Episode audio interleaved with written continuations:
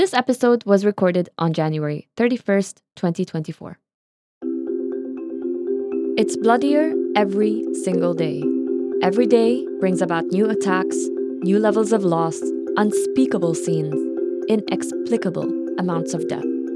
The death toll is in the tens of thousands and rising.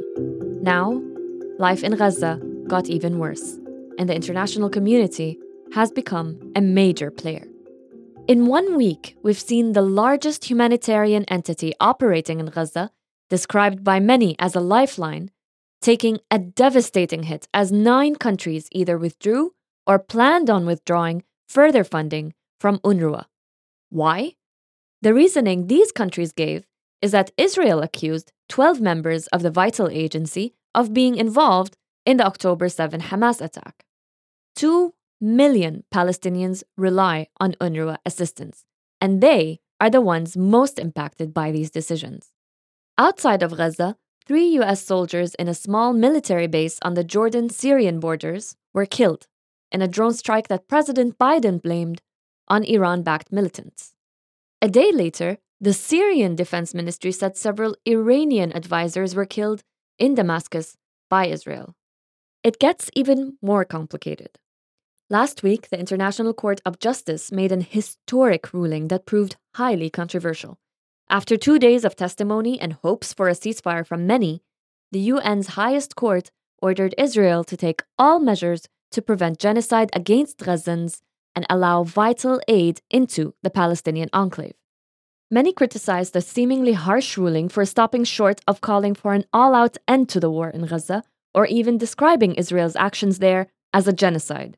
All of these events combined factor into the highly sensitive matter of reaching a ceasefire in Gaza or even just a humanitarian truce. How do all these issues tie in together? What are their implications, and is there a truce on the horizon or an even further suspension of aid to Palestinians who are literally dying of hunger?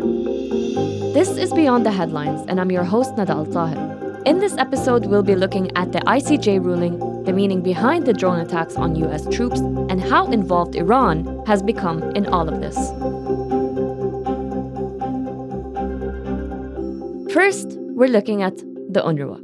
This international agency has been struggling even before the conflict broke out. Established in 1949, UNRWA's main goal was to help refugees of the 1948 war.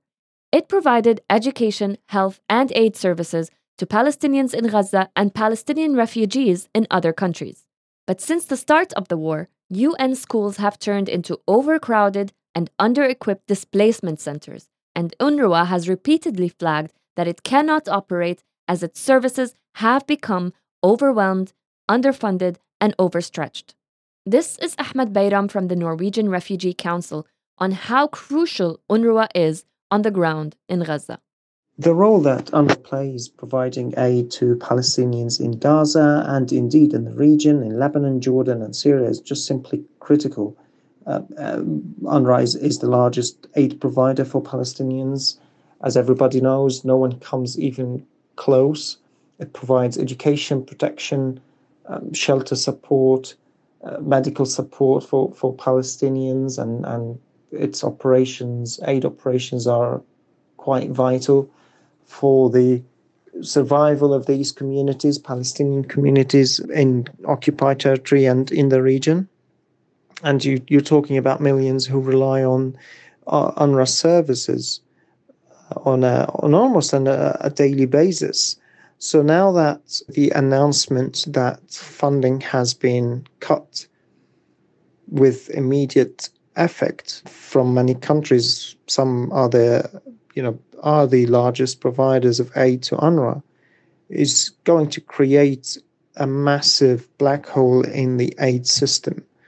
And it's no exaggeration to say that the humanitarian system might collapse with the absence of the key player that coordinates, that you know provides this substantial aid to, to millions of people at a time where people don't know whether they are going to survive the next morning or whether they're going to have anything to, to feed uh, their children. UNRWA has lost 150 of its staff in Gaza as a result of Israel's military operations, That's the highest death toll for the UN in any conflict around the world ever. And now, the budget cuts will add up to more than $700 million, nearly half the agency's annual budget. Ahmed explains why the UNRWA is vital for NGOs like the Norwegian Refugee Council and others operating in Gaza. Suspension of aid to UNRWA doesn't just mean suspension of funding, as bad as that is in and of itself as a, as a decision, as a collective decision. It's almost like these countries have united to collectively punish the entire population of Gaza and indeed beyond Gaza. But that's not just the, the, the, problem with what happened. The other problem is that you are, as as you know, as the most powerful countries come together to announce one after the other that they are suspending this funding, they are unintentionally probably decimating an entire aid system in, in Gaza, which relies in its fabric.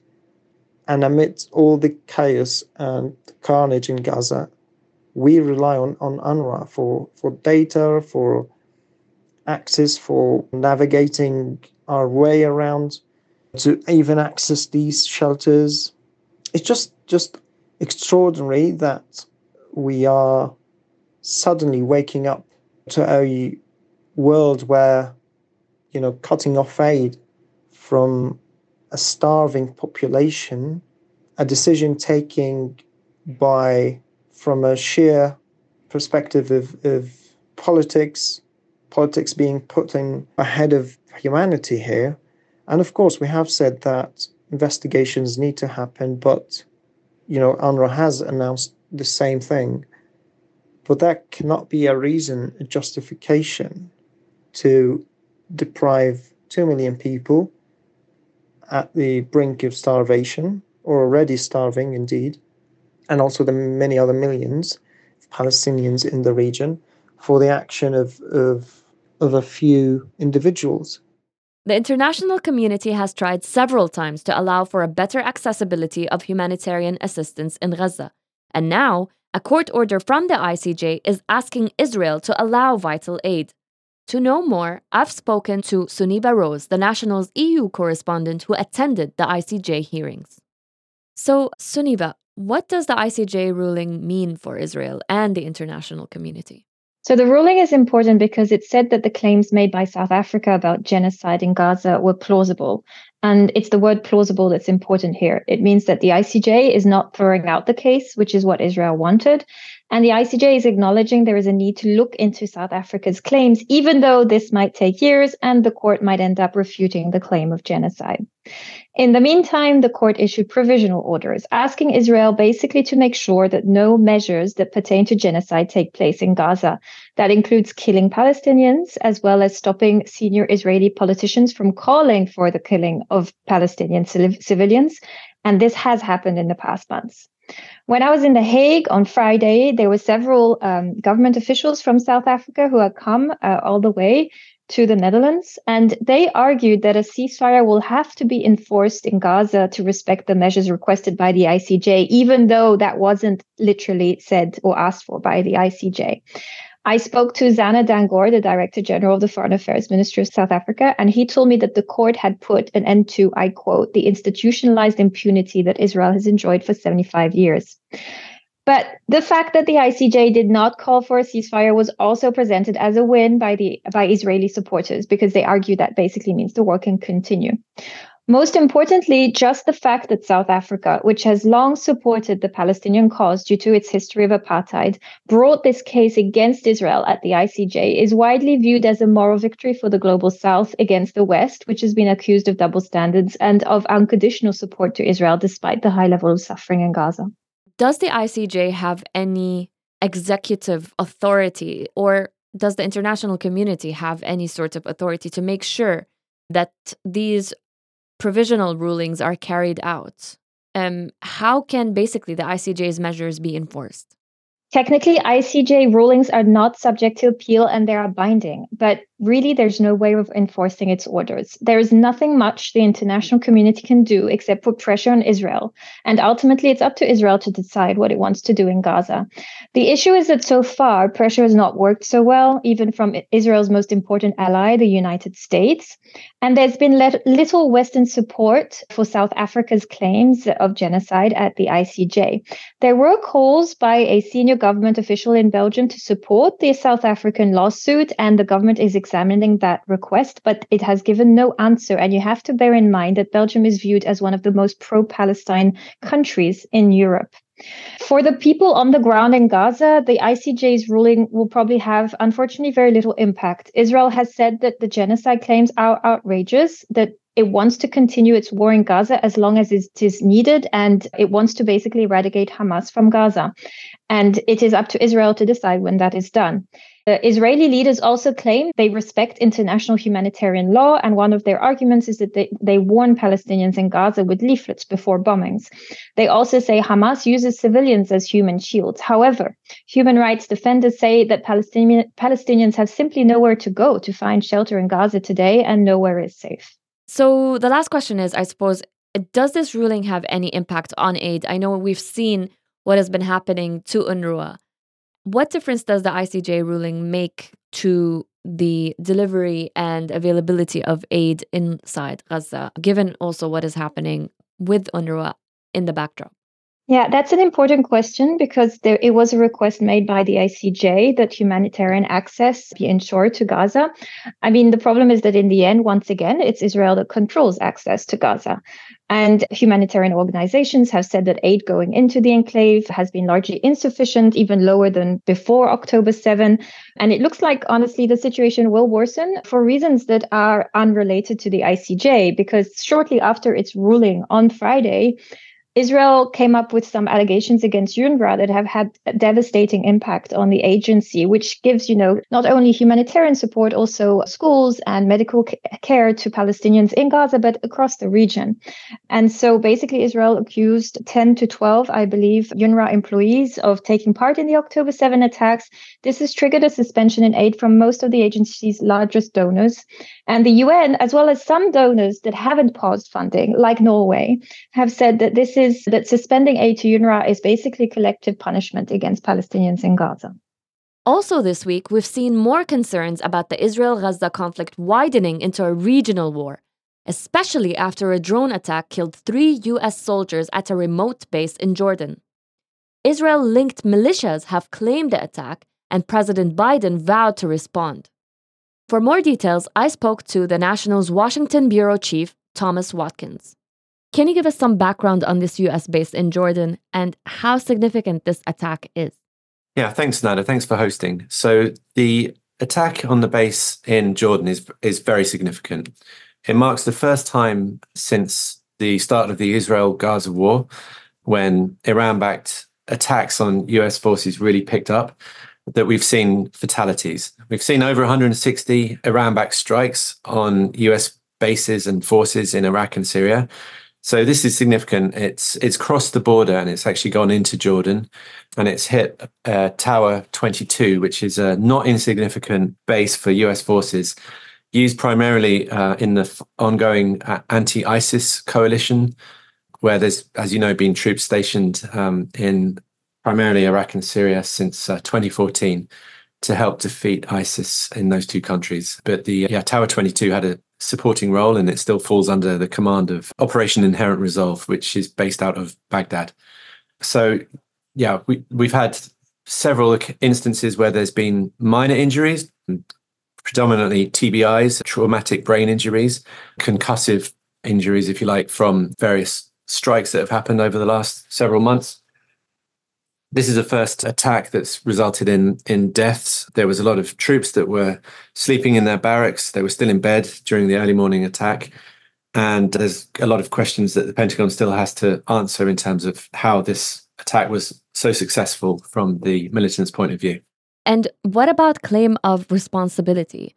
Who has claimed responsibility for this attack, and how might the US actually retaliate? We know that President Joe Biden said he will retaliate. Um, what does that look like? So The Islamic Resistance in Iraq, which is an umbrella group um, for pro Iran militias, has claimed responsibility for, for Sunday morning's attack. Um, falling under that designation is uh, Kataib Hezbollah, uh, which is another armed group with very close ties to Iran. The US hasn't categorically come out and said that it was um, KH that did this, uh, at least as we're speaking today. But um, fingers are definitely being pointed at that group. And um, that would seem to be the focus of the expected um, upcoming retaliatory strike uh, led by the US. Uh, interestingly, on Tuesday, uh, KH um, said that they're going to stand down, essentially. They said they're not going to carry out any more attacks on US forces, US bases. The stated reason from them was they didn't want to embarrass the Iraqi government because every time there's an attack within Iraq, that's that has huge implications for Iraqi sovereignty, and it undermines the government of Prime Minister Al Sudani. Nonetheless, the Pentagon on Tuesday sounded resolute when they said that there was going to be consequences and that action was coming. What they what the retaliatory strike actually will look like is I think still being assessed at the moment. Obviously, affecting the calculus is this waving of the white flag from KH.